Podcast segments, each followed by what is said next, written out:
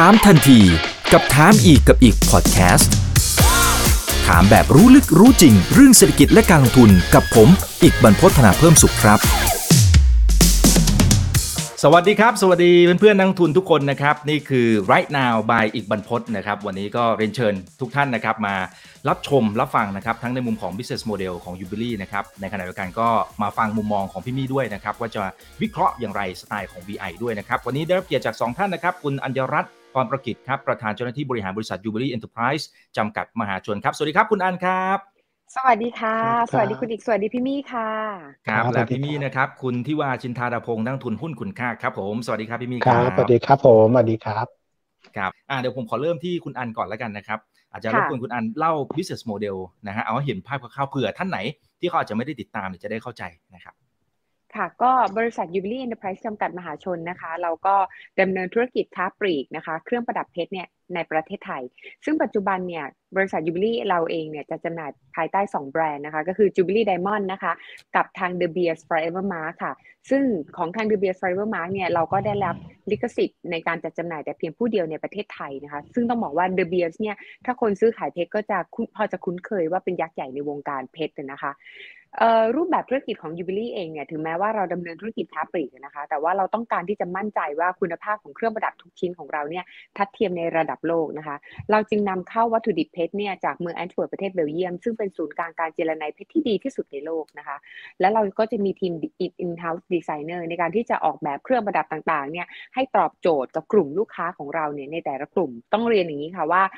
สมาชิกของ Jubilee เนี่ยมีมากกว่า 180,000รายนะคะดังนั้นใน 180,000รายเนี่ยก็จะมีหลากหลายกลุ่มเลย เริ่มต้นตั้งแต่กลุ่มวัยทำงาน จนถึงเจ้าของกิจการขนาดใหญ่ แล้วก็ผู้บริหารระดับสูงนะคะ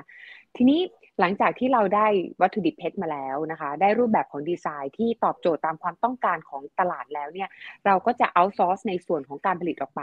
ซึ่งโรงงานที่เราทำด้วยเนี่ยเป็นโรงงานที่มีเทคโนโลยีการผลิตเนี่ยมาจากประเทศญี่ปุ่นนะคะ แล้วก็เอ็กซ์คลูซีฟเนี่ยในการผลิตนี้ให้กับ Jubilee แต่เพียงแบรนด์เดียว หลังจากที่อันเนี่ยได้เอ่อเครื่องประดับเพชรมาแล้วนะคะ ก็จะนำกลับเข้ามาฝ่ายพัฒนาผลิตภัณฑ์ในการที่จะตรวจสอบ QC อย่างละเอียดอีกรอบหนึ่งถ้าถูกต้องตามมาตรฐานของ Jubilee นะคะ ก็จะจัดจำหน่ายเนี่ยส่งไปตามช่องทางการจัดจำหน่ายของเรา ซึ่งปัจจุบันนี้เนี่ยเรามีจำนวนสาขาทั้งสิ้นเนี่ย 128 สาขาทั่วประเทศนะคะ มีทั้งในกรุงเทพแล้วก็ต่างจังหวัด กรุงเทพเนี่ยมี 51 สาขา ที่เหลือเนี่ยก็คือทุกภูมิภาคเลยค่ะ แล้วก็นอกเหนือจากนี้เองเนี่ยด้วยจำนวน ลูกค้าของเราเนี่ยที่มีทุกกลุ่ม แล้วก็มีมากกว่า 1 8 0 0 0 0ราย เราก็ยังมี loyalty campaign นะคะ ซึ่งชื่อว่า Sparking Club ซึ่ง coming soon นะคะ ในปีนี้เองเนี่ย เดี๋ยวเราจะมีการ รีลอนช์แคมเปญตัว Sparking Club ใหม่เพื่อที่จะตอบโจทย์ แล้วก็สิทธิประโยชน์ต่างๆ ให้กับลูกค้า แล้วก็นอกเหนือจากช่องทางการจัดจำหน่ายที่มีทั้งในส่วนของออนออนไลน์นะคะเอ่อออฟไลน์เนี่ยในช่วงของโควิดเองเมื่อ 2 ปีที่แล้วในปี 2020 นะคะเราก็พบกับวิถี New Normal ก็เลยเกิดช่องทางที่เราสามารถที่จะขายเพชรเนี่ยผ่านช่องทาง online store ได้ด้วยนะคะแล้วก็เป็นอีกช่องทางหนึ่งที่สามารถทำการเติบโตได้ดี และดังนั้นเนี่ยพอ หลังจากเราค้นพบช่องทางใหม่เราก็ดำเนินธุรกิจควบคู่เลยค่ะ ทั้งออนไลน์แล้วก็ออฟไลน์ ดังนั้นจุดแข็งหนึ่งของ Jubilee นะคะถึงแม้เราดำเนินธุรกิจค้าปลีก แต่เราเนี่ยสร้างสรรค์ในส่วนของเครื่องประดับเอง ดังนั้นเนี่ยดีไซน์ต่างๆเอ่อจะเป็นเขาเรียกว่าเป็นลิขสิทธิ์ของเราเนี่ยแต่เพียงผู้เดียวนะคะ แล้วก็ผ่านการที่มีการวิเคราะห์การตลาดการใช้ Data ในการบริหารจัดการข้อมูล ในการที่เราสามารถที่จะออกแบบในส่วนของเครื่องประดับเนี่ยได้ตรงใจลูกค้าค่ะ อืมครับอ่าขอบคุณนะครับ อ่า พี่มี่ครับเท่าที่ดูนะ ถ้าดูจากตัวกราฟของหุ้นก็ได้นะครับ จะเห็นว่าโอ้โหหุ้นตัวนี้เนี่ย สวยมากนะฮะไม่แพ้ CEO เลยนะฮะคือต้องบอกว่าเป็นหุ้น 13 14 เด้งอะนะฮะแล้วก็ราคาตอนนี้นะครับอยู่ในโซน 26 บาท 50 สตางค์นะครับแล้วก็อ่าถ้าเป็นในแง่ของ Market Cap คือ 4,500 ล้านบาทคร่าวๆนะครับบวกลบเล็กน้อย PE ประมาณ 17 เท่านะครับพอเห็นแบบนี้แล้วเนี่ยในในภาพใหญ่ก็ได้ครับพี่มี่ ภาพ industry นี้มันมีเสน่ห์ในมุมไหนนะครับ แล้วพอดู business model ของ Jubilee แล้วอะไรที่ถือว่าเฮ้ยมันเป็นจุดเด่นของเขาเลยเขาถึงแบบมีความโดดเด่นมากขนาดนี้ ขึ้นมาเป็นอันดับต้นๆของเมืองไทยเลยนะฮะก็จริงๆ Jubilee เนี่ยผมผมซื้อตั้งแต่ตอนที่เข้าตลาดแรกๆนะครับคุณอิก แต่ก็โออซื้อไปขายมาอะไรเงี้ยนะครัมันมีมีมีซื้อเป็นช่วงๆขายเป็นช่วงๆแต่ระยะหลังเนี่ยถ้าถามว่าทำไมผมถึงสนใจธุรกิจนี้ก่อนนะครับ อธิบายแบบเร็วๆ คือจริงๆ เนี่ยผมเคยทราบมาว่าวอร์เรนบัฟเฟตต์เนี่ยเขาชอบธุรกิจเพชรมาก ผมว่าเอ๊ะทำไมทำไมอาจารย์ปู่ชอบธุรกิจเพชรเราก็เลยมาเปิดดูดูไปดูมา ตอนนั้นเข้าใจว่าคุณอันเป็น CFO มั้งพอมานั่งฟังเสร็จก็รู้สึกแบบเอ้ยโอเคเนาะธุรกิจเราเริ่มเข้าใจแล้วธุรกิจมันมันดูมีหลาย ๆ อย่างที่เป็นประเด็นที่น่าสนใจ ถ้าเล่าเร็ว ๆ แล้วกันนะครับ มันมีพอยต์ก็คือปัจจุบันเนี้ยโลกมันกำลังขับเคลื่อนไปด้วยผู้หญิงและคุณอีกสมัยก่อนเนี่ยตอนตอนที่ผู้หญิงยังยังไม่มี power หรือยังไม่มีอำนาจในสังคมเนี่ยคุณอีกเชื่อไหมครับมันมีหนังสือทำสถิติเรื่องกำลังซื้อผู้หญิงเนี่ย ตอนไม่ได้ทำงานเนี่ยยังมีกำลังซื้อ 52%ของทั้งโลกนะหมายถึงว่าเขาเขายังไม่ได้หาเงินเนี่ยเขายังเอาเงินผู้ชายไปซื้อได้ 52%นะคุณแล้วตอนเนี้ยตอนนี้คือทุกทุกคนเนี่ยเขาเริ่มเปิดออกมาทำงาน เริ่มทำธุรกิจนู่นนี่นั่น เมืองไทยเนี่ยผมเข้าใจว่าเป็นประเทศที่มีผู้บริหารผู้หญิงเนี่ยสูงเป็นลำดับต้นๆของโลกนะผมจำไม่ได้จำไม่ผิดเหมือนจะ 40 กว่าเปอร์เซ็นต์นะครับ แล้วก็มี CFO ที่เป็นผู้หญิงเนี่ยสูงเป็นอันดับสองของโลก เพราะฉะนั้นคนพวกนี้จริงๆเขามีอำนาจจับจ่ายใช้สอยที่เยอะมากอยู่แล้วนะครับ กลับไปที่ว่าโอเคเราเห็นดีมานภาพใหญ่แล้วว่า ดูยาวๆมันก็น่าจะมีคนอยากซื้อเครื่องประดับไปเรื่อยๆคุณอีก เพราะว่ามันเป็นผู้หญิงใช่ไหมครับ ถึงแม้คุณจะถือกระเป๋าแล้วแต่งตัวแล้วถ้ามันขาดสร้อยขาดต่างหูขาดอะไรนิดนึงเนี่ย มันดูไม่ครบองค์ผมผู้ชายจะไม่เข้าใจผู้ชายเราใส่นาฬิกาก็จบละแต่ผู้หญิงคือเขาจะต้องมีอันนี้เข้ากับอันนั้น อันนั้นเข้ากับอันนี้อะไรเขาจะต้องมีหลายชุดหลายซีรีส์นะครับ ก็อันนี้ภาพใหญ่มันเห็นชัดแล้วแหละว่าธุรกิจเนี้ยมา แต่ผู้ชนะเนี่ยจะเป็นใครณณจุดแรกเนี่ย ที่เห็นจูบิลี่เข้าตลาดเนี่ย ผมจำได้ว่าแรกๆ เหมือนจะมีอยู่สัก 80 กว่าสาขามั้งครับ ปัจจุบันน่าจะมีอยู่ราวๆสัก 128 นะครับ ความยากของมันเนี่ย คุณอีกลองหลับตาและจินตนาการดูครับว่าปกติร้านเพชรบ้านเราเนี่ยที่ไปเปิดตามห้างเนี่ย ส่วนใหญ่จะขยายกันได้เต็มที่ก็สักห้าถึงเจ็ดสาขาอะไรอย่างเงี้ย คุณอีกเคยแปลกใจไหมครับ ส่วนใหญ่ต้องใช้เครือญาติไปเฝ้า ไม่งั้นมันโกงง่ายคุณอีกเขาทำเพชรปลอมมามาเปลี่ยนอ่ามันมันมันสูงไม่ว่ามันดูยากด้วย เกิดเกิดพนักงงานจะทุจริตเขาเกิดไปจ้างคนทำของเทียบที่คล้ายๆกันมาอย่างเงี้ย เอามาสลับในตู้เราจะตรวจสอบยังไง เราจะเช็คยังไง มันก็ต้องมีกลยุทธ์มีวิธีของเขาที่เขาจะเขาจะตรวจสอบตรงนี้ให้มันได้ได้มาตรฐานและความน่าเชื่อถือ แล้วอีกอย่างหนึ่งก็คือผมผมเชื่อว่าจูบิลี่อยู่ใน t a r g e t เขาเรียกว่าตำแหน่งทางการแข่งขันที่ดีนะครับ วันนี้เขาสามารถจะสร้าง trust ให้กับผู้บริโภคได้แล้วอย่างผมเนี่ย ถ้าผมจะซื้อพวกแหวนเพชรหรืออะไรพวกนี้สมมุติให้ลูกสาวหรืออะไรก็แล้วแต่ เราเราเราไม่รู้หรอกว่าอันไหนมันแท้หรือไม่แท้คุณอีกเราดูไม่เป็นเอาพูดง่ายๆเราก็รู้สึกว่าจูบิลี่เนี่ยอยู่ในมหาชนน่ะ เชื่อถือได้แหละ ถูกไหมฮะ มันต้องมีคนคนจำนวนมากอะที่คิดคล้ายๆแบบนี้ โดยเฉพาะตั้งแต่มีโควิดมาเนี่ยผมว่ามันเป็นจังหวะเวลาที่ดีที่ความน่าเชื่อถือเหล่านี้ถ้าคุณอันเขาไปปรับแล้วก็ไปทำเป็นออนไลน์เนี่ย มันมันน่าจะไปได้ไกลกว่าเจ้าอื่นๆ เพราะเจ้าอื่นๆ ก็ขายออนไลน์กันเยอะนะครับ ถ้าเป็นยูบิลลี่ออนไลน์เนี่ยผมเชื่อว่ามันก็ก็มีความน่าเชื่อถือที่มากกว่า ที่เหลือที่เหลืออื่นๆ ก็จะเป็นเรื่องของตัวเลขทางการเงิน แล้วที่คุณอันก็ทำได้ดีมาตลอด อาจจะมีเรื่อง sales growth ที่ที่อาจจะ growth ช้าบ้าง ในบางจังหวะใช่ไหมครับ เพราะว่ามันเจอกับเจอกับเรื่องที่ไม่คาดฝันทั้ง น้ำท่วมบ้างวิกฤตเศรษฐกิจบ้าง การเปลี่ยนแปลงทางการเมืองบ้าง หรืออ่าล่าสุดเร็วๆนี้ก็มีเรื่องโควิดบ้าง แต่ถ้าสังเกตดีๆ ผมเข้าใจว่ารอบโควิดเนี้ยน่าจะเป็นรอบที่เอ่อเอ่อเขาเรียกกระทบกับบริษัทแรงที่สุด เพราะมันไปปิดห้างแล้วยอดขายส่วนใหญ่ยังเป็นยังเป็นอยู่ในห้างใช่ไหมครับ ก็เลยก็เลยเหมือนเหมือนต้องดูว่าฟ้าหลังฝนเนี่ยจะจะเป็นยังไง แต่ถ้าเราเห็นเห็นเห็นความสามารถของทีมงานกับจูบิลี่เนี่ยหลังจากที่เปิดเมืองแล้วเนี่ยไม่ว่าจะเหลือเวลากี่เดือนของปีนะครับจูบิลี่ก็สามารถจะบีท บีทเขาทำได้ดีกว่าที่ทุกคน expect มาก อันนี้ก็ต้องชื่นชม รวมถึงเรื่อง gross profit margin กับ net profit margin เนี่ยแรกๆ ผมจำได้เหมือนว่าตอนเข้าตลาดแรกๆเนี่ย gross profit มันอยู่สัก 42ถึง44 อะไรประมาณนี้นะครับ แล้วคุณอันก็มีพูดว่าเอ้ยจะพยายามทำให้มันดีขึ้นเรื่อยๆ จนกระทั่งระยะหลังเนี่ยก็บอกว่าจะไม่ต่ำกว่า 45ผมผมจำได้เหมือนปีที่ต่ำสุดน่าจะเป็นปี 2015 มั้งอยู่ที่ 40%นะครับ หลังจากเจอโควิดมาเนี่ยโอ้คุณอีก ดูแล้วมันน่าจะแย่ใช่ไหมครับทั้งปิดห้างทั้งนู่นทั้งนี้ คุณอีกเชื่อไหมครับ 11 ไตรมาสหลังสุดเนี่ยไม่มีไตรมาสไหนเลยที่ทำกอร์ดโปรฟิตมาจินได้ต่ำกว่า 46%ก็ต่ำสุดน่าจะ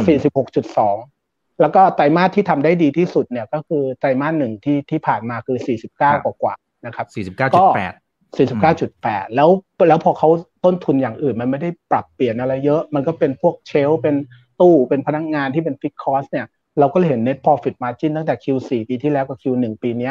ค่อนข้างดีนะครับ แต่ก็ยังอยากฟังคุณอ่านว่าเฮ้ยเราจะ keep performance ของ gross profit margin แบบนี้ต่อไปได้ไหมอะไรอย่างเงี้ยนะครับ แล้วก็อีกเรื่องหนึ่งที่เคยฟังและจำไว้ได้นะครับ เดี๋ยวฝากถามคุณอันไปด้วยเลยแล้วกันก็คือ ก่อนโควิดเนี่ยผมเข้าใจว่าคุณนันเคยมีเป้าหมายระยะยาวแหละของชูบิลี่ว่าอยากจะมียอดขายประมาณ 3,000 ล้านนะครับ แล้วพอเจอโควิดเนี่ยก็อ่ามันก็อาจจะอาจจะมีเรื่องของความการต้องจัดการอะไรภายในนิดนึง เข้าใจว่าไตรมาสหนึ่งของปี 2021 เนี่ยมีคนถามคำถามนี้คุณอันคุณอันก็ยังยืนยันว่า 3,000 ล้านเนี่ยยังอยู่ แล้วก็ตั้งเป้าว่าจะโตภายใน 5 ปีเนี่ยอยากให้เล่าให้ฟังเพิ่มเติม ให้ให้กับท่านผู้ชมฟังเพิ่มเติมได้ว่าเฮ้ยตอนนี้มันจะไปโตยังไงให้มันไปเป็น 3,000 ล้าน เพราะตอนเนี้ย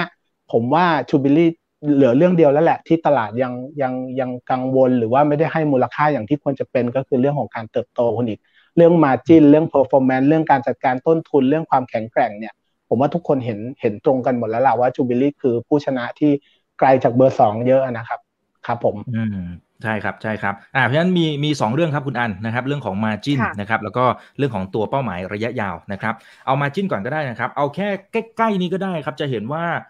ตัว gross profit margin เนี่ยขึ้นมาโดดเด่นเหมือนที่พี่มีบอกเลยนะครับ คือถ้าเป็นปีที่แล้วนะฮะปีที่แล้วปี 2021เนี่ย47.1%แล้วก็ขยับขึ้นมาเรื่อยๆเลยนะครับ ตอนนี้ 49.8%อันนี้มันมันเป็นเพราะว่าเราสามารถขยับราคาขายขึ้นไปได้เหรอครับ หรือหรือเป็นเพราะว่ามันคือสต็อกเก่าไหมนะก่อนที่ตอนนี้คือถ้าดูจากตัวราคาในตลาดนะครับ จะเห็นว่าราคาเพชรเนี่ยมันขึ้นไปเรื่อยๆเลย คือไม่แน่ใจว่ามันมันมาจาก factor ไหนนะครับ หรือเราควบคุมต้นทุนได้ดีขึ้นฮะ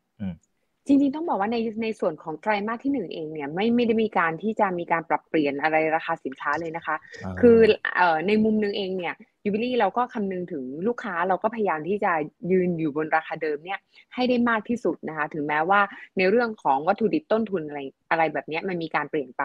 แต่ทีนี้เนี่ยปัจจัยที่ทำให้เราสามารถที่จะบริหารในส่วน gross profit margin ได้ดีเนี่ยก็คือการที่เรามีการบริหารในส่วนของ product mix ก็คือต้องเรียนว่ายูบิลี่เองเนี่ยเรามีผลิตภัณฑ์ที่อันน่าอันว่าเราก็น่าจะเป็นแบรนด์เครื่องประดับเพชรเนี่ย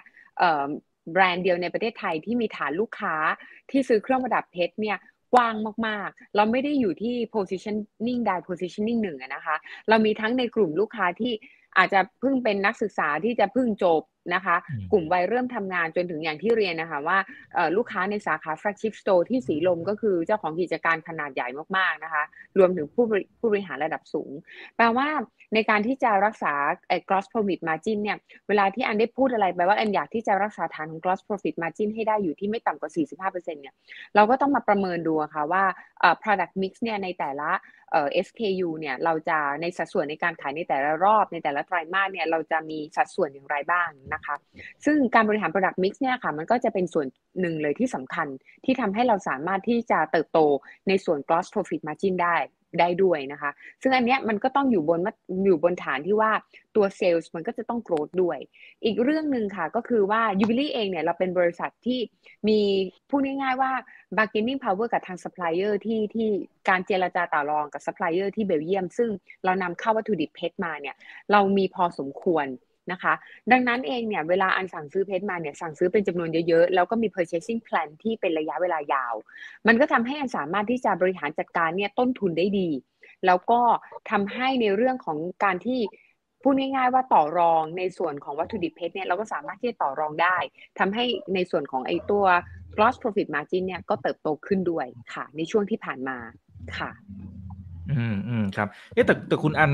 มีการนำเข้าจากเบลเยียมผมไม่แน่ใจว่าอย่างสงครามเนี่ยมันมันมีผลอะไรมากน้อยแค่ไหนทั้งต้นทุนหรือการขนส่งหรืออะไรต่างๆ ตัวขนส่งเนี่ยไม่ได้ไม่ได้กระทบนะคะ แต่ว่า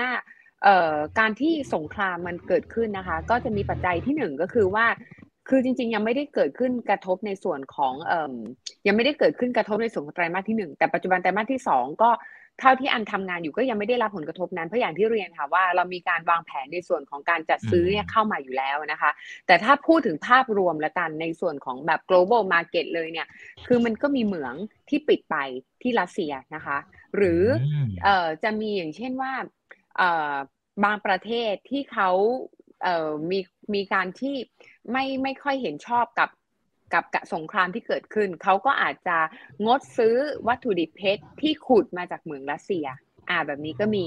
แต่ว่าจริงๆ แล้วในมุมนึงก็จะเป็นข้อดีสำหรับเอเชียนะคะ เพราะว่าสป라이เหล่านี้ก็จะเทมาฝั่งเอเชีย เพราะว่าคนที่ against การส่วนใหญ่ก็จะเป็นฝั่งยุโรปกับอเมริกาใช่ไหมคะ อ่า อันนี้มันก็จะส่งผลที่ทำให้สป라이ที่จากเดิมเนี่ย ก่อนที่จะเกิดสงครามอะค่ะ เนื่องจากสถานการณ์ของโลกเนี่ยสถานการณ์ของโควิดเนี่ยเริ่มที่จะคลี่คลาย พอเริ่มที่จะคลี่คลายอะค่ะ demand หรือการสั่งซื้อเนี่ยก็เริ่มที่จะกลับมาเป็นปกติ แต่เนื่องจากว่าตั้งแต่โควิดมาแล้วเนี่ยตัว supply เพชรเนี่ยมีจำกัดทั้งในเรื่องของการลงทุนในเหมืองเนี่ยลดน้อยลง แล้วก็ทั้งในเรื่องของเออถ้าถึงแม้มีเหมืองอยู่ แต่คนงานที่จะทำงานติดโควิดบ้างอะไรแบบนี้นะคะทำให้การนำขุดเพชรขึ้นมาเนี่ยน้อยลงไปทำให้ supply มีจำกัด แต่พอโลกเราเนี่ยเริ่มที่จะคุ้นชินกับวิถีใหม่อะค่ะ ก็ทำให้ demand เนี่ยเพิ่มขึ้น ซึ่งมันก็เป็นเหตุผลหนึ่งที่ทำให้ราคาของเพชรเนี่ยในช่วงปีที่ผ่านมามีการปรับตัว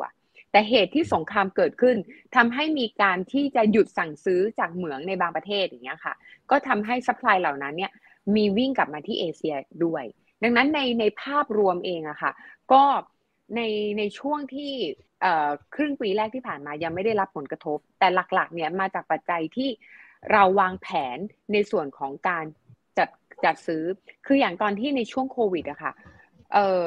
บนสถานการณ์ที่ไม่แน่นอนมากๆ เราไม่รู้ว่าห้างจะกลับมาเปิดได้เมื่อไหร่ อย่างตอนนั้นเองเนี่ย เราก็ รัดเข็มขัดทั้งในเรื่องของการผลิตเอง เรื่องของการใช้ค่าใช้จ่ายต่างๆ แต่เรารู้ว่าณจุดหนึ่งเนี่ยจะต้องกลับมาอยู่แล้วล่ะ ยังไงก็ต้องห้างก็ต้องกลับมา เริ่มจะกลับมาโอเปเรตในช่วงนั้นเราใช้เวลาทำอะไรนะคะ เราใช้เวลาในการที่จะวางแผน ว่าถ้าหากกลับมาเราจะทำอะไรบ้างและทำอะไรบ้าง แล้วก็ในช่วงของโควิดที่เราเจอค่ะ ก็อย่างเช่นโรงงานที่ทำการผลิตเองเนี่ย หากตรวจพบว่าคนงานมีการติดโควิด ก็จะต้องมีการหยุดหยุดเป็นยกล็อตใช่ไหมคะแผนกนั้นต้องหยุดไปเราก็จะต้องมีการวางแผนในเรื่องของกระบวนการการผลิต หรือการเตรียมสินค้าที่ยาวนานกว่าเดิม อันนี้เราก็ต้องมาปรับเปลี่ยนค่ะ แต่ว่าต้องบอกว่าอย่างเมื่อกี้ที่พี่มี่บอกค่ะว่าพอกลับมาเปิดเมืองปุ๊บเนี่ยยูบิลลี่สามารถที่จะทำ performance ได้เลยทันทีเนี่ยมันก็เกิดจากว่าในช่วงที่เราต้องประคองสถานการณ์ที่เราอยู่บนเหตุล็อกดาวน์หรือว่า ลูกค้าเองยังไม่กล้าที่จะออกมาจับจ่ายใช้สอย แต่ว่าเราใช้ช่วงเวลานั้นนะคะในการวางแผนว่าถ้าหากกลับมาแล้วเนี่ยเราจะทำอะไรบ้างหนึ่งสองสามสี่นั่นก็คือเหตุผลที่ทำให้เราสามารถที่จะกลับมาในการทำ performance ได้เร็วค่ะ อืมครับเออแต่ถ้าสมมติเกิดกรณีที่ต้นทุนมันเพิ่มมากขึ้นนะครับเรามีความสามารถในการที่จะขยับราคามากแค่ไหนนะคือมันอาจจะเซนซิทีฟนิดนึงเพราะว่าบางคนอาจจะเป็นลูกค้าอยู่นะแต่ว่าในมุมในมุมนักลงทุนอยากจะทราบเหมือนกันว่า ถ้าสมมติมันขึ้นจริงๆนะครับเพื่อนๆในอุตสาหกรรมก็ต้องขึ้นด้วยไหมหรือคุณลูกค้าคุณลูกค้าเขา price sensitive แค่ไหนอะครับก็ต้องต้องเรียนอย่างนี้ค่ะว่าถ้าถ้าสมมุติว่าเป็นเอ่อเพชรที่เป็นสเปคไซส์ไหนที่มันอินดีมาในตลาดคือมีความต้องการอยู่แน่นอนแปลว่าทุกคนในตลาดก็ต้องมีการปรับตัวของราคาเนี่ยเพิ่มขึ้นหมด แต่จริงๆต้องเรียนอย่างนี้ค่ะว่า เวลาอันอยู่ในธุรกิจเครื่องประดับเพชรหรืออยู่ในธุรกิจเพชรเนี่ย เออเราก็จะพูดเสมอว่าเอ้ยเพชรเนี่ยบางคนก็จะมองในเรื่องของแง่ของการลงทุนใช่ไหมคะแล้วถ้าสมมุติเพชรเนี่ยมีการปรับตัวของราคาลง คนที่จะซื้อเพชรก็จะรู้สึกว่าเป็นสินทรัพย์ที่อ้าวมันมีราคาลดลงนี่ แต่วันนี้วันนี้ในมุมกลับเนี่ยอันมองว่าการที่เพชรเนี่ยปรับตัวราคาเพิ่มสูงขึ้นเนี่ย ยิ่งเป็นการตอกย้ำค่ะว่า การปรับตัวของราคาเพชรเนี่ยมันเป็นเป็นสินทรัพย์ที่มันมีมูลค่าจริง ๆ กับการที่มัน worth ที่เราใส่เป็นเครื่องประดับก็ได้ แล้วก็คุ้มค่ากับการลงทุน คือสุภาพบุรุษหลาย ๆ ท่านก็จะไม่เข้าใจเพชรเม็ดเล็กเดียวทำไมราคาถึงสูงจัง แต่ว่าวันนี้เองเนี่ยค่ะเป็นยิ่งเป็นการตอกย้ำว่าวิมันเป็นทางเลือกในการลงทุนที่น่าสนใจ อย่างเช่นเรายกตัวอย่างนะคะ ตอนเราที่เราอยู่กันในในสภาวะที่เกิดโควิดขึ้นนะคะ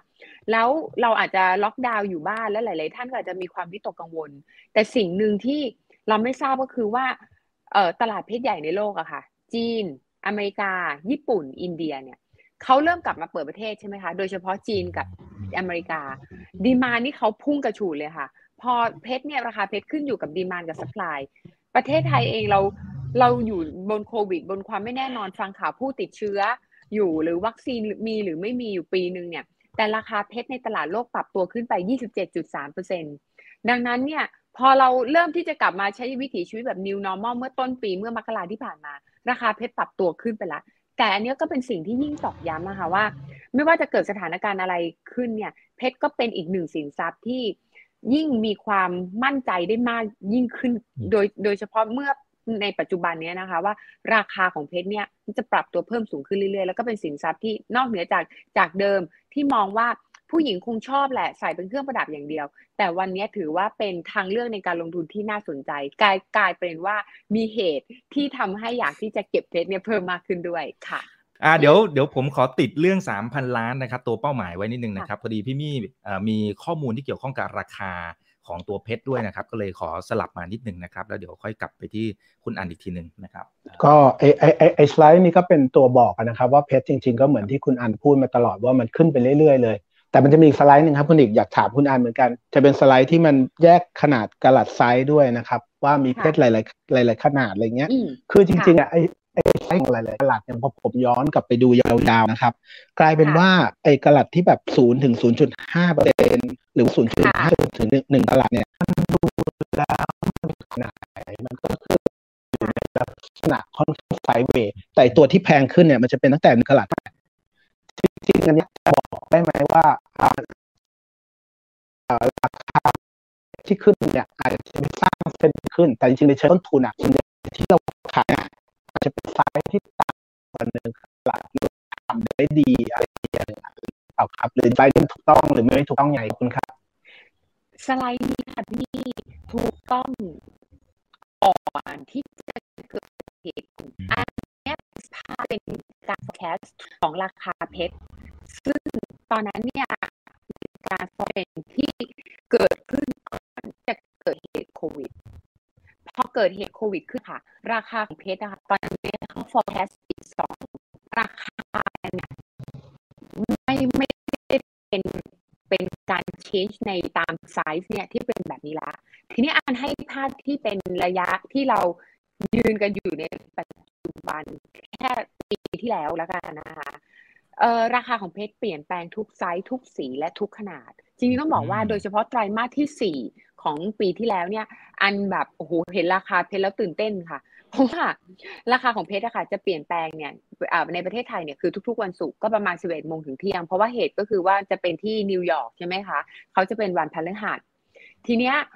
เปลี่ยนทุกสัปดาห์เลยค่ะ และเปลี่ยนทุกไซส์ทุกสีทุกขนาด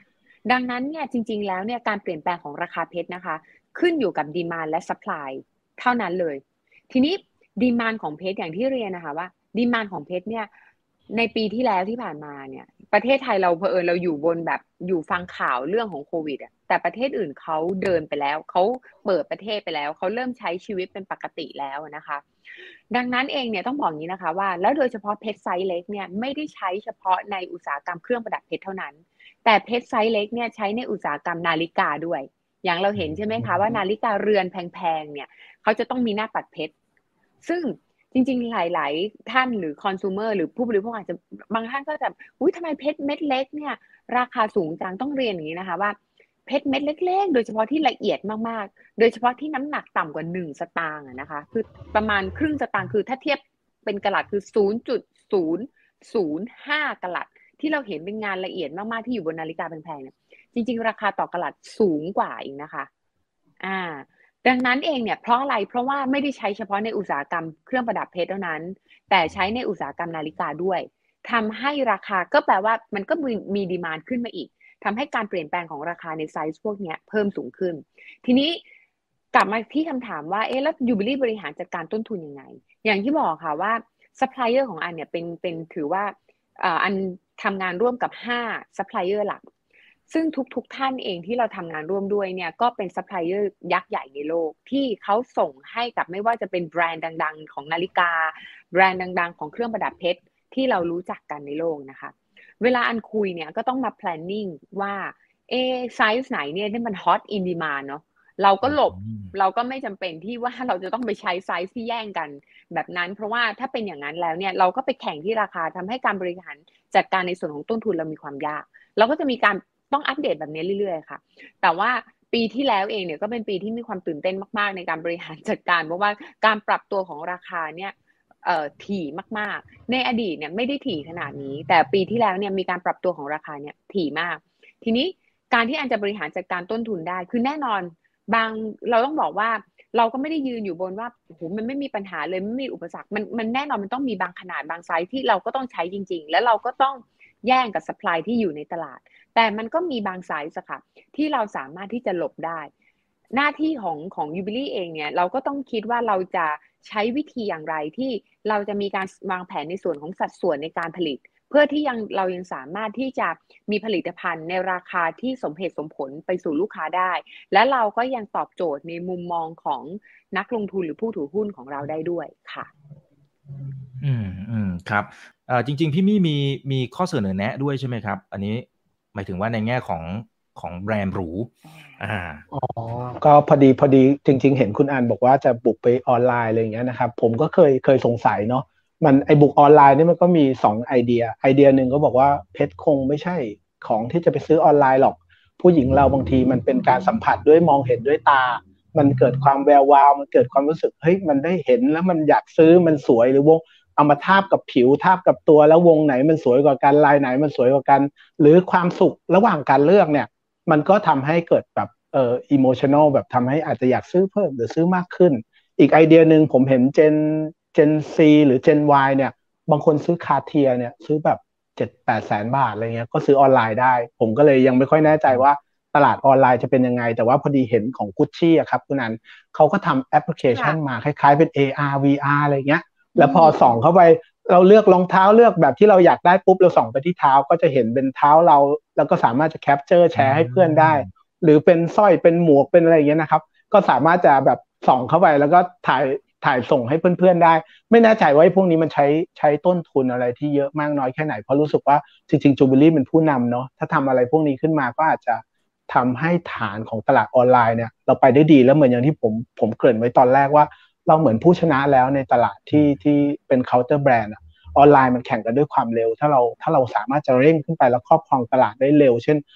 10-20%ของของของยอดขายเราหรือว่าเป็นส่วนใหญ่ของตลาดแล้วเนี่ยบางครั้งในระยะยาวมันอาจจะคุ้มที่ที่ยอมสเปนนิดนึงในช่วงต้นอะไรประมาณนี้ครับเยี่ยมไปเลยค่ะ พี่มีก็ก็ถือว่าเป็น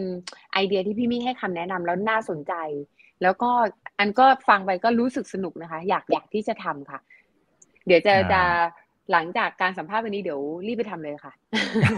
ขอบคุณครับ นี่คือความแอคทีฟนะครับของพีโอนะครับผม อ่าโอเคนะอ่าโอเค อ่าทีนี้ทีนี้อ่าถ้าเป็นในมุมของตัวเป้าหมายครับคุณอันนะครับ ตัวเป้าหมายที่พี่มี่ทิ้งเอาไว้ตั้งแต่ตอนต้นนะครับบอกว่าเป้าหมายระยะยาวๆเนี่ยนะที่วางกันไว้สามพันล้าน ซึ่งถ้าดูก็น่าจะเติบโตเท่าตัวนะครับคร่าวๆนะครับอ่าเป็นตัวเลขกลม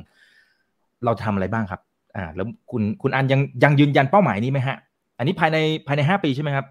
ใช่ค่ะ ใช่ค่ะ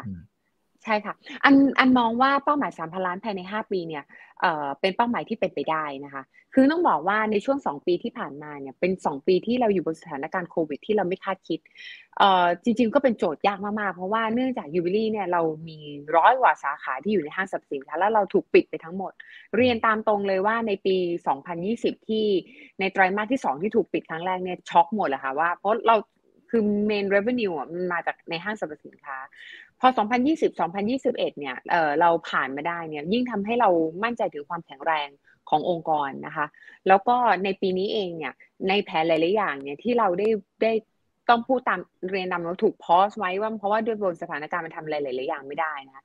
ปีนี้เองเนี่ยในส่วนของการที่เราจะมีเรื่องของกลยุทธ์ใหม่ๆ ทั้งในส่วนของช่องทางการจัดจำหน่าย ใหม่ ๆ ที่จะเกิดขึ้น ในเรื่องของการวาง Product ใหม่ ๆ ซึ่งสิ่งพวกนี้อันก็จะ launch ออกมาทยอยให้เห็นต่อเนื่องเลยนะคะ ในปีที่แล้ว ดังนั้นเนี่ยเป้าหมาย 3,000 ล้านใน 5 ปีเนี่ยก็ยังเป็นสิ่งที่เราคิดว่าเป็นไปได้รวมถึงพวกโปรเจกต์ที่เราคิดว่ามันจะเป็นการที่ทำให้เราสามารถที่จะมีสเกลใหม่ ๆ เติบโตขึ้นมาด้วยนะคะ คือต้องบอกว่าเรา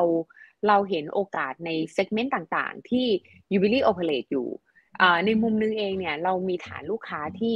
ในตอบโจทย์ในทุกๆ segment แล้วก็แล้วก็กว้างในหลาย ๆ สถานการณ์ที่ยูบิลี่เจอมาค่ะ อย่างที่ที่พี่มี่ได้บอกว่าไม่ว่าจะเป็นเรื่องอุทกภัยในเรื่องของการเมืองเอง หรือหลาย ๆ อย่างที่เราเจอเนี่ย เราก็สามารถที่จะปรับเปลี่ยนกลยุทธ์ได้นะคะ ดังนั้นเนี่ยในเป้าหมายสามพันล้านในห้าปีอันอันคิดว่าเป็นไปได้และอันยังรู้สึกสนุกในการที่อยากที่จะทำให้ได้ค่ะ อืมอืมครับ อ่า ตรงนี้พี่มี่มีอะไรที่อยากจะถามเพิ่มเติมไหมครับก็จริงๆนะฮะจริงเป้าหมายก็จริง ๆ เคยเคยฟังคุณอันนานแล้ว แต่ผมเข้าใจว่านะอาจจะสักห้าปีที่แล้ว เหมือนเหมือนเราเคยมีเป้าหมายว่าเราจะขยายเป็นใน CLMV นะครับ แล้วก็เหมือนเหมือนประเทศไทยเนี่ยมันก็เป็นประเทศที่อ่ามีมีความสามารถในการขึ้นรูปตัวเรือน หรือว่ามีงานที่ดีกว่าคนอื่นเนี่ยจริง ๆ แล้วขนาดแพนโดล่าหรือแบรนด์ใหญ่ๆเนี่ยส่วนใหญ่ก็ยังมาผลิตที่ประเทศไทย หลาย ๆ ที่นะครับ มันเป็นไปได้ไหมที่เราจะมีทีมดีไซน์ หรือว่าออกแตกแบรนด์อื่น ๆทำให้เป็นคัสตอมไมซ์ขึ้น แล้วก็ขยายเป็นเป็น regional brand หรืออะไรเงี้ยทำให้มันบรรลุเป้าหมายได้เร็วขึ้นหรือมากกว่า 3,000 ล้าน ถ้าเกิดถ้าเกิดเราทำได้อะไรเงี้ยครับเพราะว่าดูเหมือนดูเหมือนผลิตภัณฑ์ของเรามันก็เป็นที่ยอมรับของของตลาดแถวๆนี้ด้วย อาจจะเลยไปถึงจีนอะไรอย่างเงี้ยครับคุณนันคือคุณธิดารัตน์ก็ถามคล้ายๆกันค่ะครับผมคือใน CLMB อันมองว่า ก็คือในความเป็น regional เนี่ยเอ่ออันมันเป็นมันเป็นความต้องการอยู่แล้วที่เราในการที่จะไปนะคะ ทีเนี้ยเอ่อตอนที่เราได้วางแผนหรือได้คุยเพอเออมันก็มาเกิดเหตุโควิดขึ้น แล้วก็จบโควิดมาเกิดเหตุสงครามขึ้น ทีนี้ไอ้ในเป้าหมายเอา stage แรกก่อนในเป้าหมายสามพันล้านเนี่ยในประเทศนั้นก็คิดว่าก็เป็นไปได้ ทีนี้เหมือนที่พี่มี่บอกค่ะ ให้มันมากกว่าสามพันล้านเราก็คงจะต้องไปขยาย ตลาดให้มันเพิ่มเติมให้เพิ่มมากขึ้นนะคะ ทีนี้ในการที่ไป CLMV อะเอาเอาเรียนตามตรงเลยว่า วันนี้เราเราในสมรภูมิในประเทศเนี่ยมันถือว่าเป็นจุดแข็งของเรา แต่ว่าถ้าเราจะไปต่างประเทศเนี่ยเราอยากที่จะหาเรียกว่าคู่ชีวิตที่ถูกต้องที่ที่ match ลานที่ต้องเรียนว่าเราไม่ได้รีบร้อนเราอยากที่จะหาคู่ partner ที่ไปด้วยกัน แล้วก็ทำให้ภาพรวมของธุรกิจเนี่ยมันใหญ่ขึ้นอีก ทีนี้ดังนั้นในการที่ที่อันตอบคำถามนะคะคือ เอ้ยมันเป็นฝันของเราอยู่แล้วที่เราอยากที่จะไปตลาดต่างประเทศ เอ่อผลิตภัณฑ์ของยูบิลี่ดีไซน์ของยูบิลี่เองเนี่ย เราต้องบอกว่าเราไม่เราไม่มีความสงสัยในคุณภาพของผลิตภัณฑ์ของเราเลย เพราะว่าวัตถุดิบเพชรเรานำสุดยอดของโลกมาอยู่แล้ว อ่า การขึ้นรูป ความประณีตเทคโนโลยีในการผลิต อันใช้เทคโนโลยีของญี่ปุ่นที่ advance ทางด้านเทคโนโลยี ตัวดีไซน์เราเองเนี่ยเวลาที่ซัพพลายเออร์ต่างชาติเข้ามา แล้วก็พบปะเจอกันก็จะบอกว่าดีไซน์ของ you สวยมากแปลว่าเราก็รวมสุดยอดที่มันดีที่สุดอยู่ในเครื่องประดับของเรา ทีนี้อยู่ที่ตอนนี้ขอจัดรูปชนิดหนึ่งว่าความพร้อมในการที่จะไปในตลาดต่างประเทศเนี่ยมันไม่ได้มีเพียงแต่ว่าผลิตภัณฑ์เจ๋ง แต่ว่าเราจะต้องมี business model ที่ใช่ แล้วก็การเข้าใจถึงความต้องการของผู้บริโภคในแต่ละประเทศ อย่างวันนี้ความเข้าใจของลูกค้าในประเทศไทยอะเรามี research เรารู้แล้ว data ของลูกค้าในแต่ละ segment เราชอบแบบไหนอ่าชอบแล้วแล้วทุกวันนี้พฤติกรรมเป็นอย่างไร แต่ในต่างประเทศเองเนี่ยเราอยากที่จะหา partner ค่ะ ที่มีความที่จะมีความต้องการเดียวกัน แล้วก็จับมือไปด้วยกัน ดังนั้นเองอันก็ตอนนี้ก็อยู่ว่าฝั่งอันอันเตรียมความพร้อม แต่ขอที่จะให้มีเขาเรียกว่า partner ที่ที่ matching กับเราได้พอดีค่ะอืมครับ โอเคนะครับ ตอบคำถามอีกท่านหนึ่งไปในตัวเลยนะครับ โอเค เดี๋ยวผมขอสลับดูคำถามจากเพื่อนๆนักลงทุนกันหน่อยนะครับเขาถามพี่มี่นะครับ บอกว่าพี่มี่ครับที่พี่มี่เกริ่นว่าคุณปู่บัฟเฟตต์เนี่ยชอบธุรกิจเพชรมากในมุมของพี่มี่คิดว่าเป็นเพราะอะไรครับ อืม ก็ส่วนตัวผมผมคิดว่าเพชรมันคงเป็นสินค้าที่เขาเรียกไงยังไงก็ขึ้นประกับผู้หญิงนะ เป็นอะไรที่ไม่มีวันตายก็ตอนที่ผมสนใจจูบิลี่แรก ๆ เคยมีคนตั้งข้อสงสัยนะครับ เป็นน้องที่สนิทกันเขาบอกว่า เดี๋ยวนี้คนผู้หญิงเราไม่ใส่เพชรแล้วแหละเขาเริ่มไปถือกระเป๋าแบรนด์เนมกันเพราะกระเป๋าแบรนด์เนมเนี่ยเป็นตัวบอกสถานะทางสังคมนะฮะวันๆผมไม่นั่งทำอะไรเลยครับคุณอีกผมก็ไม่นั่งดูผู้หญิงที่ถือกระเป๋าแบรนด์เนมว่าใส่เพชรหรือเปล่าสรุปสรุปก็ยังใส่เหมือนเดิม คือจริง ๆ เวลาเราไปพิพิธพิพิธภัณฑ์ในในประเทศต่างๆ คุณอิกถ้าไปดูตั้งแต่แบบหลายพันปีก่อนอะ จริงๆผู้หญิงมันก็มีเครื่องประดับพวกนี้มานานแล้วเนาะเวลาที่เราเข้าไปใน museum ไม่ว่าจะเป็นต่างหูเป็นสร้อย ผมว่ามันฝังเข้าไปในยีนแล้วแหละ แล้วเหมือนที่อาจารย์นิเวศน์พูดประจำนะครับเขาบอกว่า เวลาเราจะเลือกลงทุนอะไรสักอย่างเนี่ย ให้เลือกง่าย ๆ ตามแรงขับของยีน ซึ่งผมเชื่อว่าวอร์เรนบัฟเฟตต์ก็คงใช้แบบนี้ อาจารย์นิเวศบอกว่ายีนของมนุษย์เนี่ยมีแรงขับแค่สองอย่าง อย่างแรกก็คือเอาตัวรอด อย่างที่สองก็คือพยายามเผยแพร่เผ่าพันธุ์นะครับ ผมคิดว่าเอ่อเพชรเนี่ยมันเป็นเครื่องประดับในการพยายามเผยแพร่เผ่าพันธุ์และกันเป็นแรงดึงดูดของเพศหญิงที่ดึงดูดเพศตรงข้ามอะเหมือนเวลาเราเห็นผู้หญิงใส่อะไรที่มันน่ารักกุ้งกิ้งใช่ไหมครับคุณอีก เราก็จะรู้สึกว่าเออน่าสนใจ รู้สึกคุณอีกดูเห็นด้วยนะครับ เหมือนจะซื้อให้ภรรยาอย่างนั้นเดี๋ยวนะผมเป็นผู้หญิงพยักหน้าผมเป็นผู้หญิงพยักหน้ารับฟังพี่มี่ครับ เอาละงานเข้าแล้วจบไลฟ์นี่ก็คือก็คือดูดูอีกต้องแล้วล่ะก็ก็ดูดูว่ามันเป็นอะไรที่ผมผมเชื่อว่า ถ้ามันอยู่ในยีนของคนจริง ๆ อะ เราไม่ต้องพยายามเยอะครับคุณอีกเขาจะมนุษย์พยายามจะซื้อไปเพื่อตอบสนองตรงนั้นเอง เราก็แค่ทำหน้าที่ของเราให้ดีที่สุดเมื่อเทียบกับคู่แข่งเพราะแน่นอนถึงแม้มันจะอยู่ในยีน ถ้าเราทำได้ยังไม่ดีเท่ากับคู่แข่งเนี่ยไอ้ผลตอบแทนหรือเงินไอ้การซื้ออะไรทั้งหมดมันก็จะไปเกิดขึ้นที่คู่แข่งใช่ไหมครับ ประมาณนั้นครับอ่าครับโอเคนะครับอ่าขอสลับมาที่คำถามของคุณอันนะครับ นี่ท่านนี้นะครับบอกว่าอีกหนึ่งอย่างเลยที่ชอบมากๆ คือ Jubilee เนี่ยมี new product คือสินค้าใหม่นะครับ แล้วโดนใจลูกค้ามากๆ พอเห็นปั๊บคุณลูกค้าตัดสินใจซื้อทันทีเลย ตรงนี้มันก็เลยมีผลต่อ inventory turnover ให้เร็วมากขึ้นด้วยหรือไม่ใช่ตรงนี้หรือเปล่าครับนะฮะแล้วก็เพิ่มยอดขายนะจากจำนวนรอบนะครับ เงินไม่จมใช่ประเด็นนี้ไหม แล้วก็มีการขยันทำ sales event เยอะมากนะครับอ่าแล้วก็อาจจะถามเพิ่มไปไปในส่วนนี้ด้วยนะครับคุณอันคืออย่างคุณอันทำอย่างไรเบื้องหลังเนี่ยในการคิด new product ต่างๆ ที่ที่ออกคอลเลคชันใหม่ปั๊บคนก็ว้าวเนี่ยมีท่านหนึ่งเขาบอกชอบเสือมากนะคอลเลคชันเสือเนี่ยอ่าเนี่ยมีเพื่อน แหวนแต่งงานเยอะเลยคอลเลกชันปีเสือของคุณอันสวยมากๆเนี่ยผมว่าหลายคนเห็นด้วยนะคุณอันมันมีมันมีอะไร secret อะไรที่ที่เป็นแบบโอ้โหสุดยอดเคล็ดลับของเราที่ทำให้ประสบความสำเร็จนะคือมองว่าสิ่งหนึ่งอะค่ะว่า เวลาเวลาอันจะทำอะไรสักอย่างหนึ่งเนี่ยเราเราแน่นอนคือเราไม่ได้เอาความต้องการของเราเป็นตัวตั้ง แต่ว่าเราอะพิจารณาก่อนว่าจุดแข็งของเรามีอะไรบ้าง ข้อดีของเรามีอะไรบ้าง แต่ว่าเวลาทุกครั้งเนี่ยเราจะยกตัวอย่างนะคะ ในการที่จะออกแบบผลิตภัณฑ์ หรือการจะสร้างผลิตภัณฑ์อะไรก็ตามเนี่ยอันก็จะมองถึงความต้องการของลูกค้าเป็นเป็นจุดตั้ง ทีนี้ไอ้คาว่าเอาความต้องการของลูกค้าเป็นจุดตั้งไอ้มันแล้วมันจะเริ่มยังไง ก็ต้องบอกว่ายูบิลี่เองเนี่ยเป็นองค์กรที่ขับเคลื่อนด้วยการที่ใช้ข้อมูลเยอะมากๆนะคะ เราคงไม่ อันไม่ได้บริหารจัดการโดยการใช้ความชอบส่วนตัวของเราความชอบส่วนตัวของคนกลุ่มใดกลุ่มหนึ่ง เพราะแน่นอนว่าความชอบส่วนตัวของเราสมมติ เราอาจจะเป็นคนที่มีความ นิชมากๆก็ได้ในเรื่องความต้องการของเรามันก็คงไม่ได้เป็นตอบโจทย์ความต้องการของลูกค้า ทีนี้การที่จะเข้าใจได้ว่าเอ๊ลูกค้าของอันแต่ละกลุ่มแต่ละท่านเนี่ยมีความต้องการยังไง เราก็เกิดจากการที่เราเนี่ยมีการบริหารจัดการการใช้ข้อมูลนะคะ แล้วก็มาวิเคราะห์ว่าลูกค้าในแต่ละเซกเมนต์ยกตัวอย่างเช่น ถ้าหากเขาจะซื้อเครื่องประดับเนี่ยเขาใช้ด้วยเหตุอะไรสองทุกวันนี้เนี่ยสรีระของกลุ่มคนพูดง่ายๆผู้หญิงอาจจะมีหุ่นบางลง อ่าหรือว่ามีความมั่นใจเพิ่มสูงขึ้น ดังนั้นแล้วเนี่ยรูปแบบของเครื่องประดับที่เขาอยากที่จะใช้เนี่ยมีอะไรบ้าง แล้วก็รวมถึงว่าการที่เขาจะใส่เครื่องประดับเองอย่างยกตัวอย่างค่ะอย่างเช่นว่าเอ่อ ทุกวันนี้อาจจะมองว่าการจะใช้จ่ายอะไรสักอย่างหนึ่งเนี่ยก็อยากที่จะได้อะไรคุ้มค่า เราก็จะสร้างเครื่องประดับที่หนึ่งชิ้นสามารถใส่ได้หลากหลายวาระโอกาส ใส่ไปงานด้วยก็ได้ ใส่ในชีวิตประจำวันก็ได้ คือสิ่งเหล่านี้เนี่ยความคิดมาจากอะไร ความคิดมาจากความต้องการของผู้บริโภคหรือลูกค้าเป็นจุดตั้ง แล้วก็มาสร้างสรรค์ดีไซน์ คือทีมทีมที่มี Data ทีมฝ่ายการตลาดอะค่ะก็มาคุยแล้วกับฝ่ายดีไซเนอร์คุยกัน ฝั่งดีไซเนอร์เขาก็จะมาแนวครีเอทีฟใช่ไหมคะเขาอาจจะไม่ได้เข้าใจคอน sumer เราก็ต้องเอาฝ่ายการตลาดเนี่ย อันก็ต้องจับฝ่ายการตลาดกับกับฝ่ายดีไซเนอร์เนี่ยมาคุยกัน เพราะฝ่ายดีไซเนอร์ก็แน่นอนอะหน้าที่ของเขาเขาก็ต้องฟุ้งๆหน่อยเขาจะต้องมีความแบบมีจินตนาการ แต่ข้าจะไม่ได้เข้าใจคอน sumer แน่นอนเหมือนฝ่ายการตลาดอันต้องทำหน้าที่เอาจับสองสองสองกลุ่มนี้ค่ะ มาคุยกัน แล้วถึงจะออกแบบมาเป็นดีไซน์ ทีนี้ อีกจุดหนึ่งเลยที่ทำให้ชิ้นงานมันสวย ชิ้นงานมันมีความโดดเด่นเพิ่มมากขึ้น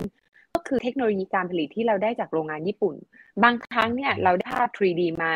เราได้ภาพสเกจอะไรก็ตามที่อยู่อยู่บนจินตนาการ แต่ถ้า Final Product แล้วเนี่ยฝีมือการผลิตหรือเทคโนโลยีเนี่ยไม่ได้เป็นไปอย่างที่ภาพที่เราอยู่ในจินตนาการเนี่ยชิ้นงานก็ออกมาไม่ได้อยู่ดี ดังนั้นแล้วอะค่ะ จุดความต้องความเขาเรียกว่าอย่างที่อันบอกค่ะว่าจุดแข็งของเรามีอะไรบ้าง หน้าที่อันก็ต้องเอาจุดเหล่านั้นเนี่ยมาประกอบกันเพื่อที่จะสร้างออกมาเป็นชิ้นงาน แต่จุดความตั้งแรกของงานเนี่ยคือเกิดจากความต้องการของลูกค้า ผ่านการวิเคราะห์ข้อมูลของลูกค้าแต่ละกลุ่มค่ะ อืมครับครับโอเคครับ ขอบคุณครับ พี่มี่มีมีประเด็นเรื่องพวกข้อมูลข้อมูลไหมครับ ก็จริง ๆ จริง ๆ ก็รู้สึกว่าคุณอันทำได้ดีอยู่แล้วนะครับ แต่แต่อาจจะอาจจะสงสัยนิดนึงขอขอถามเป็นความเข้าใจแล้วกันนะครับ ผมเห็นเหมือนเหมือนบัญชีเราเนี่ยแทบจะไม่มีหนี้สินที่ต้องมีชำระดอกเบี้ยเลย แล้วก็เหลือเงินทุนลงเงินลงทุนระยะสั้นกับเงินสดเกือบเกือบเก้าร้อยล้านประมาณนี้นะครับ แล้วก็สินค้าคงเหลือเราอยู่สักเจ็ดร้อยกว่าล้าน จริง ๆ จริง ๆ ผมผมไม่แน่ใจว่ามันมีความเสี่ยงอะไรเกิดขึ้นมากกว่านี้หรือเปล่า ถ้าเกิดสมมุติว่าเราเพิ่ม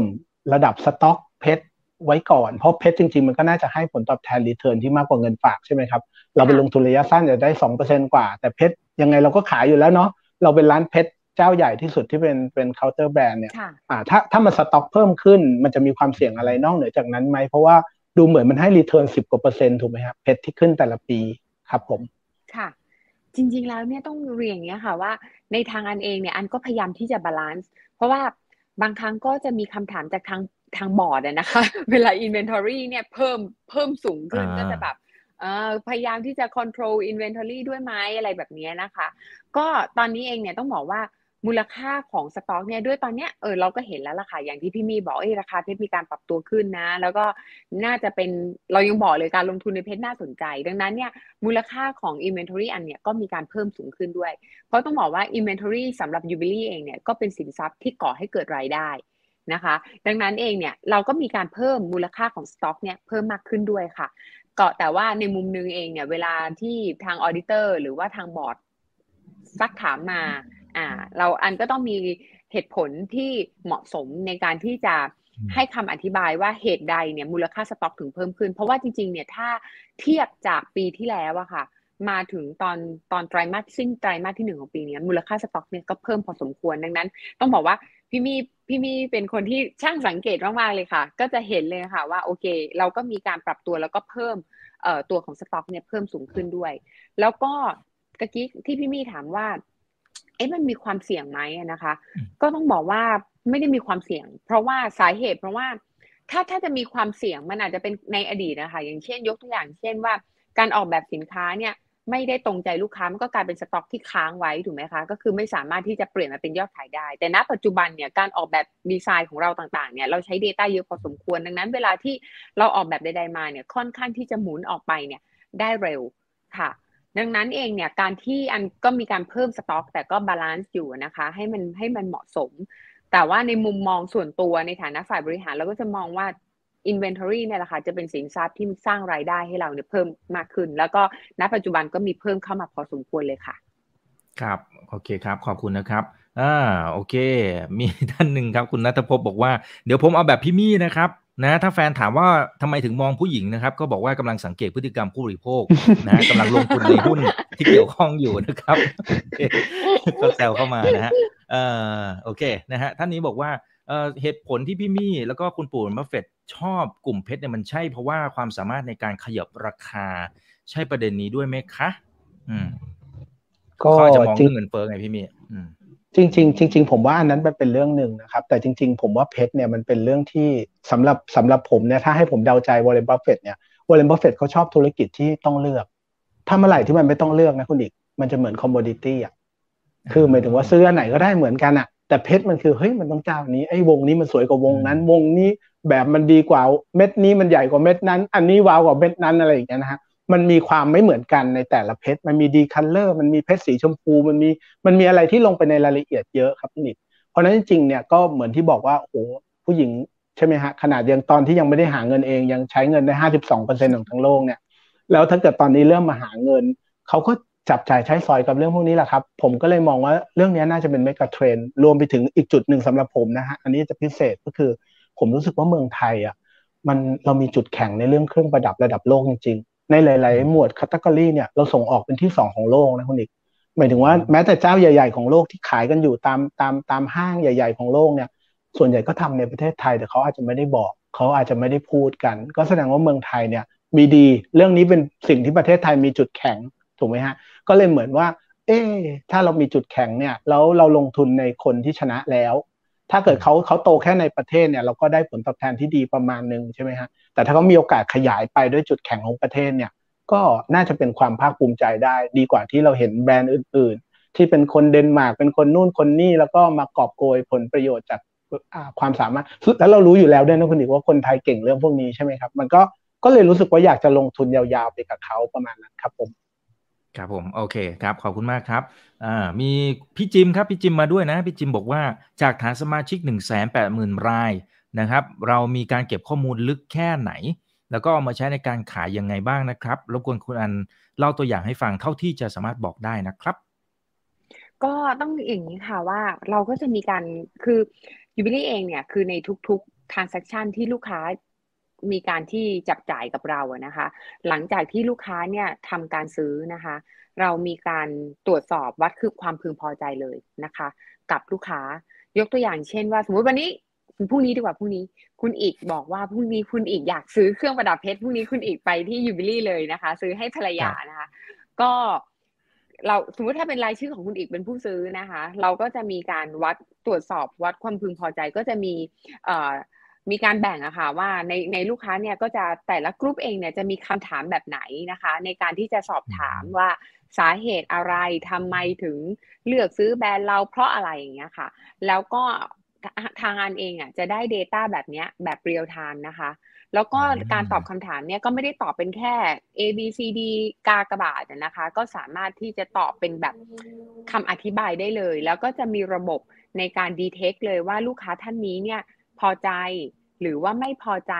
ในเรื่องไหน คือ เวลาลูกค้าตอบคำถามอะค่ะ บางครั้งก็อาจจะพิมพ์ไปเรื่อยๆใช่ไหมคะ พิมพ์ว่า โอเค วันนี้ได้ไปมาทำไมถึงชอบแล้วทำไมถึงไม่ชอบนะคะ ระบบก็จะออโต้ดีเทคเลยค่ะว่า ลูกค้าคนนี้กำลังคอมเพลนด้วยแกน key message นี้ที่เขาไม่โอเค หากลูกค้าไม่โอเค ก็ระบบนี้ค่ะ ก็จะแจ้งไปที่ฝ่ายหัวหน้างานของสาขานั้นๆที่ดูแลแล้วก็จะมีคนเนี่ยเข้าไป พูดคุยกับลูกค้าแล้วก็สอบถามเลยทันที ซึ่งก็จะมีโอกาสที่ทำให้เราเนี่ยรู้จักลูกค้าเนี่ยรายคนแล้วก็การที่เราเข้าใจในเรื่องเหล่านี้เนี่ยไม่ได้ไม่ได้ไม่ได้ handle เฉพาะในมุมของการที่อาจจะคอมเมนต์ในในในเรื่องนั้นๆน่ะนะคะ แต่ว่าเราก็จะเข้าใจความต้องการของลูกค้าเนี่ยในมิติอื่น ๆ ด้วย ซึ่งสิ่งแบบนี้ค่ะยูบิลลี่รู้แบบ real time ถ้าหากลูกค้าตอบคำถามว่าไม่ไม่พอใจเนี่ย ระบบเนี่ย auto เด้งเข้ามาเลยแล้วก็ถ้าสมมติว่าเคสเหล่านี้ไม่ได้ถูกจัดการ ภายใน x ชั่วโมง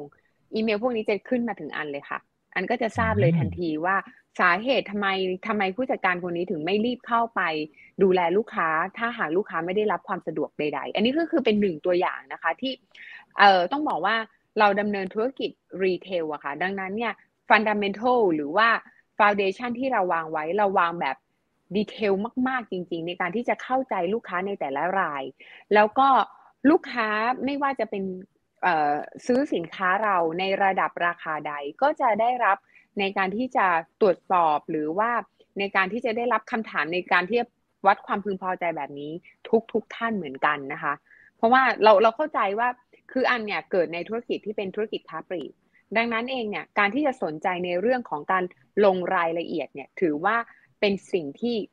เราต้องทำอยู่แล้ว เพื่อเราจะเข้าใจในลูกค้าเนี่ยในแต่ละเซกเมนต์ของเรา อันนี้ก็เป็นหนึ่งตัวอย่างในการที่ทำให้เอ๊ะเหตุผลที่ทำไมเราถึงสามารถที่จะมีความเข้าใจในลูกค้าของเราได้ นอกเหนือจากนี้ค่ะ เวลาที่ยกตัวอย่างเช่นว่าเกิด transaction เกิดขึ้นนะคะเอ่อเราจะมีการที่จะรวบรวม Data ข้อมูลว่าลูกค้ากลุ่มนี้ทำไมถึงลูกค้ากลุ่มนี้ ที่มีลักษณะคล้ายกันแบบนี้จะมีความชอบสินค้าแบบนี้ กลุ่มประเภทแบบนี้สิ่งเหล่านี้ค่ะทำให้เราเนี่ยเข้าใจในการที่จะไปออกแบบ หรือว่าสร้างผลิตภัณฑ์ที่อย่างที่แอนเรียนในก่อนหน้านี้ว่านำฝ่ายการตลาดกับฝ่ายดีไซเนอร์ค่ะ มาคุยกันอ่าแต่ดีไซเนอร์เนี่ยจะไม่ได้เข้าใจในกลุ่มลูกค้าเท่ากับฝ่ายขายและฝ่ายการตลาดที่มีโอกาสที่พบปะลูกค้า แต่เราจะมาให้เขาคุยกันได้อย่างไร โดยที่ไม่เป็นการที่ใช้ความรู้สึกส่วนตัว ก็ต้องใช้ Data ในการบริหารจัดการข้อมูลนะคะ แล้วก็ใน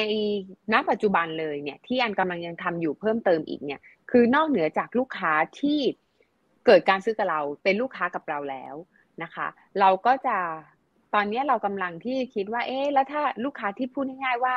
มีโอกาสที่จะเป็นลูกค้าของเรา หรือว่าเป็น prospect เป็น potential customer แบบนี้นะคะ เราจะสามารถที่จะเข้าใจ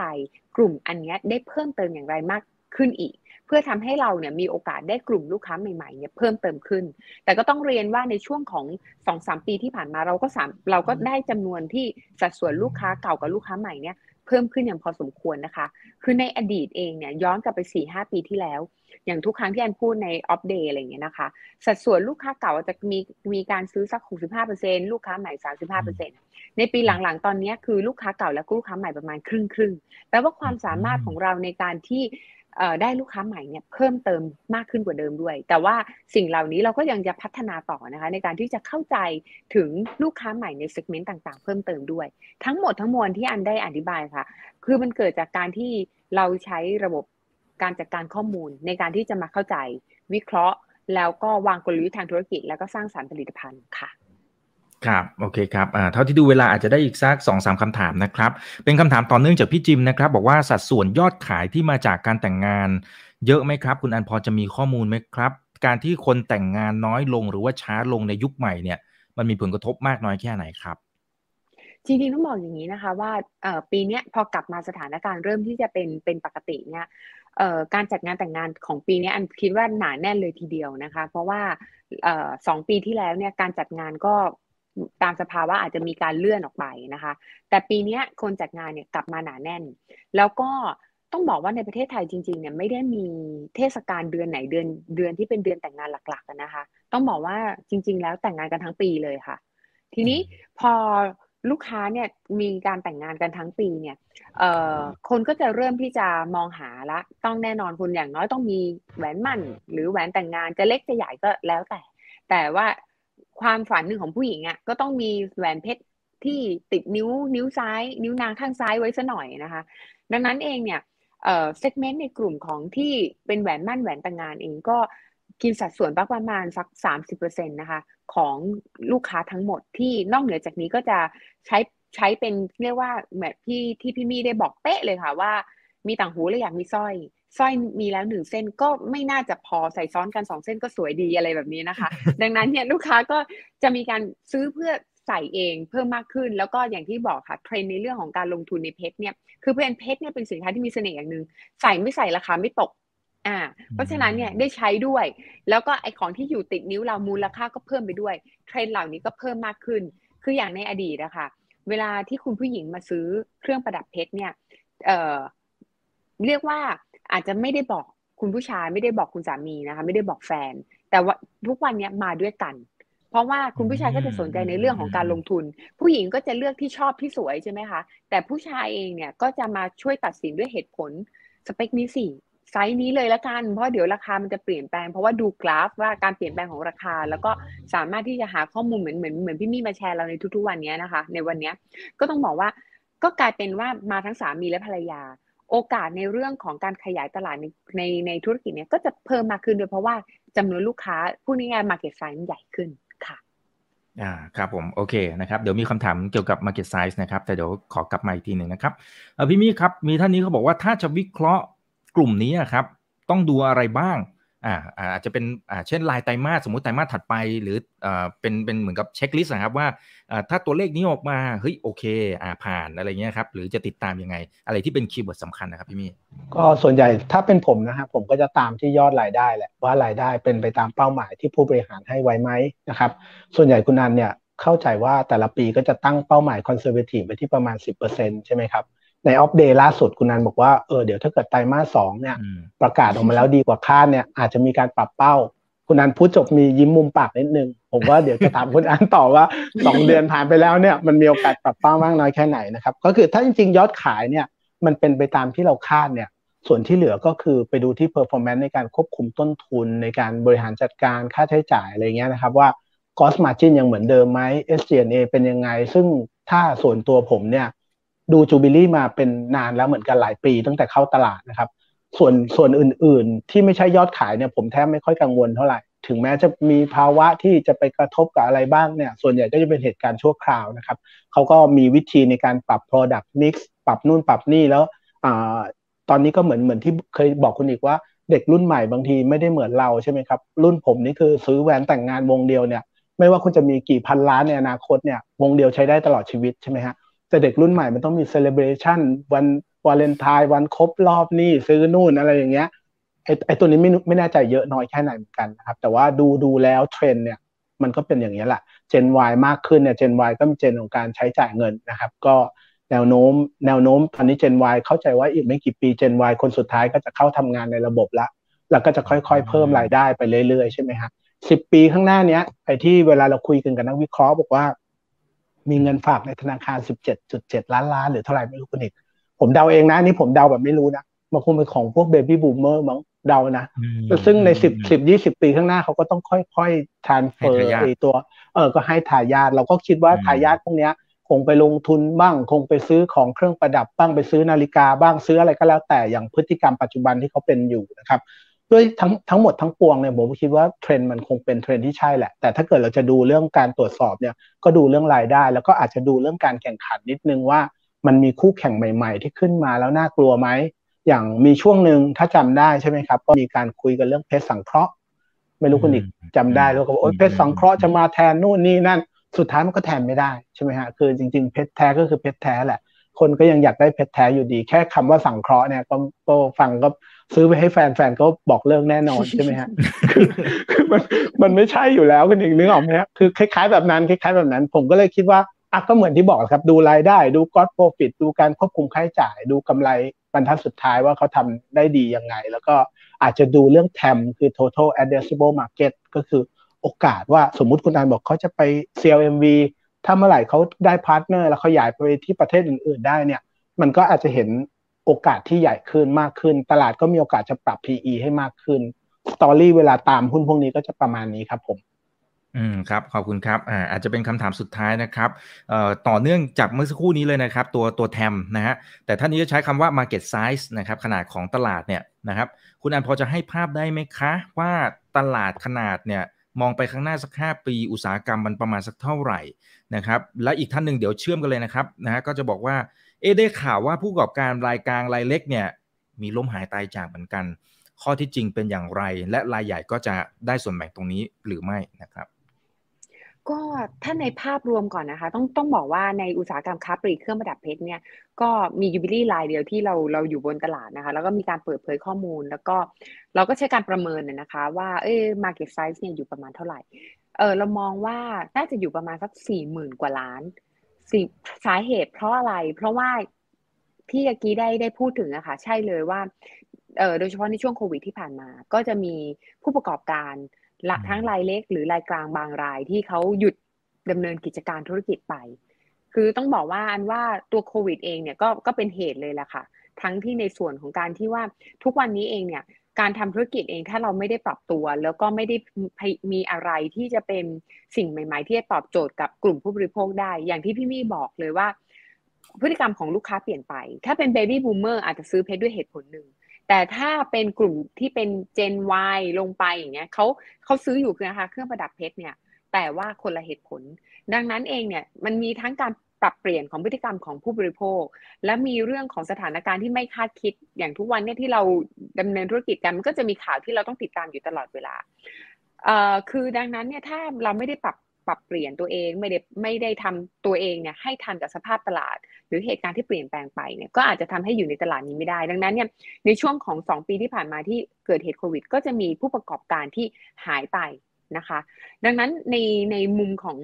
Market Size ก็น่าจะอยู่ที่ประมาณ 4 0,000 กว่าล้านเนี่ยแหละค่ะ ในมุมของ Jubilee เองเนี่ยเราก็มองว่าเออด้วยความที่เราเนี่ยเป็นผู้นำในตลาดนี้เนี่ยแล้วเราก็ยังมองเห็นโอกาสทางทางตลาดเยอะเลย เพราะอย่างพี่อันว่าพี่มีสับเรียกว่าศึกษายูบิลี่มา แล้วก็อยู่ในทราบในธุรกิจนี้ได้ดีพอสมควร อย่างวันนี้เองเนี่ยตัวเพชรเองเนี่ยเรายังเรายัง มันยังมีอีกหลากหลาย Product ในตัวแค่เฉพาะเพชรนะคะ ที่เรายังไม่ได้มาเรายังไม่ได้เจาะรายละเอียดลงไปถึง ดังนั้นเนี่ยเรามองถึงว่า เอ๊ะมันยังมีโอ้ยวาไรตี้ของสินค้าอีกมากมาย ที่มันจะสร้าง segment ใหม่ๆเนี่ยได้เพิ่มเติมนะคะ ดังนั้นเองเนี่ยในภาพรวมมันถึงมองว่ามันมันเป็นโอกาสนะที่เราสามารถที่จะเติบโตได้ แล้วก็ตัวเลขที่เราบอกว่าโอเคสามพันล้านในห้าปีเนี่ยอันถึงบอกว่ามันสนุกที่จะทำเพราะยังมีอีกตั้งหลายเรื่องที่เรายังไม่ได้ทำค่ะ ครับ อ่า โอเค นะครับ จริงๆ มีคำถามอีกเยอะเลยนะครับ แต่คงไล่ไปไม่หมดละนะครับ ก็ขอบคุณทั้งสองท่านนะครับ ยังไงฝากทิ้งท้ายนะครับ ให้กับเพื่อนๆนักลงทุนนะครับ รวมถึงท่านไหนที่เป็นผู้ถือหุ้นละนะครับ อาจจะเรียนเชิญคุณอันก่อนก็ได้ครับ ค่ะ ก็ฝากพี่ๆทุกท่านนะคะ หรือเพื่อนๆที่เป็นนักลงทุนหรือผู้ถือหุ้นเนี่ยก็ต้องบอกว่าในปีนี้เองเนี่ยก็คิดว่าสถานการณ์น่าจะกลับมาเป็นสถานการณ์ที่เป็นสถานการณ์ปกติใหม่นะคะยูบิลี่เองก็มีแผนในการที่จะดำเนินธุรกิจให้เติบโต เหมือนที่พี่มี่บอกเลยค่ะว่าในเบื้องต้นก่อนในปีนี้เนี่ยอันอันเป็นสไตล์แบบ conservative แล้วก็ถ้าเรามีความมั่นใจเนี่ยเราเราก็จะมีการที่จะ ปรับเปลี่ยนในส่วนของเป้าหมายยอดขาย ดังนั้นในเบื้องต้นปีนี้เนี่ยเรามองว่าเอ้เราเติบโตเนี่ยไม่น้อยกว่าสิบเปอร์เซ็นแน่นอน ก็ในไตรมาสที่หนึ่งก็ทำให้เติบโตได้ประมาณ11%นต์นะคะทีนี้ถ้าไตรมาสที่2เนี่ยไปได้ด้วยดีเดี๋ยวมีการปรับเป้ารอบ2นะคะก็สนุกสนุกก็อยากที่จะ challenge แล้วก็มีอะไรใหม่ ๆ ก็อยากให้ช่วยติดตาม แล้วก็เป็นกำลังใจให้กันด้วยนะคะ ก็ทำให้เอ่อต้องบอกว่ายูบิลี่เองเนี่ยก็เป็นแบรนด์เครื่องประดับเพชรนะคะ ที่เกิดจากความคิดของคนไทยล้วนๆ ไม่ว่าการที่นำนวัตกรรมอะไรต่างๆ เข้ามาเนี่ย เราก็มีความตั้งใจจริงๆ นอกเหนือจะทำผลประกอบการของธุรกิจเราให้ดีแล้วเนี่ย แต่ทำยังไงให้แบรนด์ของ Jubilee เนี่ย เป็นที่รู้จักในต่างประเทศ แล้วก็อุตสาหกรรมอัญมณีในประเทศไทยเนี่ยเป็นที่ยอมรับอยู่แล้วในสายตานานาชาติ ก็ฝากให้เป็นกำลังใจให้กับยูบิลี่ด้วยนะคะ ในการที่ให้แบรนด์ไทยเนี้ยจะก้าวเข้าไปสู่ในตลาดต่างประเทศในตลาดโลกได้ค่ะ ครับขอบคุณครับ พี่มี่ครับเชิญเลยครับ อาจจะให้ข้อเตือนใจนักลงทุนด้วยนะครับ ก็หุ้นหุ้นหุ้นขึ้นนะครับ หุ้นขึ้นแรงส่วนใหญ่มันก็มักจะลงนะครับ แต่หุ้นลงแรงทุกตัวไม่ได้แปลว่ามันจะขึ้นนะครับ ก็เลือกดีๆ หาตัวที่มีอนาคตนะครับ ก็ถ้าหาธุรกิจที่ดีจริง ๆ ผู้บริหารที่เราฟังแล้วเราชอบเราเชื่อถือเนี่ย ผมว่าก็ลงทุนด้วยสไตล์เราแหละ ไม่ต้องฟังคนอื่น ไม่ต้องฟังเซียนไม่ต้องอะไรนะครับ เราสามารถจะเลือกหุ้นลงทุนด้วยตัวเองได้ทุกคน แล้วก็ได้ผลตอบแทนที่ดีเหมือนที่ปีเตอร์ลินช์บอกไว้นะครับ ใครที่ภรรยาชอบซื้อเครื่องประดับแล้วรู้สึกเจ็บใจนะครับซื้อหุ้นจูบิลี่ไว้บ้างก็ดีนะครับ บางครั้งมันจะไปชดเชยกันได้ มันจะไปชดเชยกันได้ แล้วก็ท่านอาจจะไม่ต้องเสียเงินอย่างเดียวนะครับ อาจจะได้ได้รายได้ขึ้นมาบ้างจากปันผลก็ดีจากแคปิตอลเกนก็ดี เพราะเห็นแล้วว่าคุณอันก็ ทำงานเต็มที่จริงๆนะครับก็เป็นเป็นหนึ่งกำลังใจเล็ก ๆ ให้แล้วกันนะครับเพราะผมก็เป็นผู้ถือหุ้นมาหลายปีละครับผม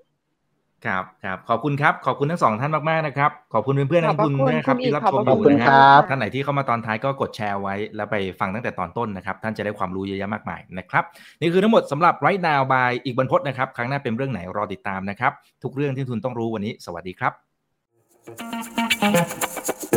บ ถ้าชื่นชอบคอนเทนต์แบบนี้อย่าลืมกดติดตามช่องทางอื่นๆด้วยนะครับ ไม่ว่าจะเป็น Facebook, YouTube, Line Official, Instagram และ Twitter จะได้ไม่พลาดการวิเคราะห์และมุมมองเศรษฐกิจ และการลงทุนดีๆ แบบนี้ครับ อย่าลืมนะครับว่าเริ่มต้นวันนี้ดีที่สุด ขอให้ทุกท่านโชคดี และมีอิสรภาพในการใช้ชีวิต ผมอีกบรรพฒนาเพิ่มสุขครับ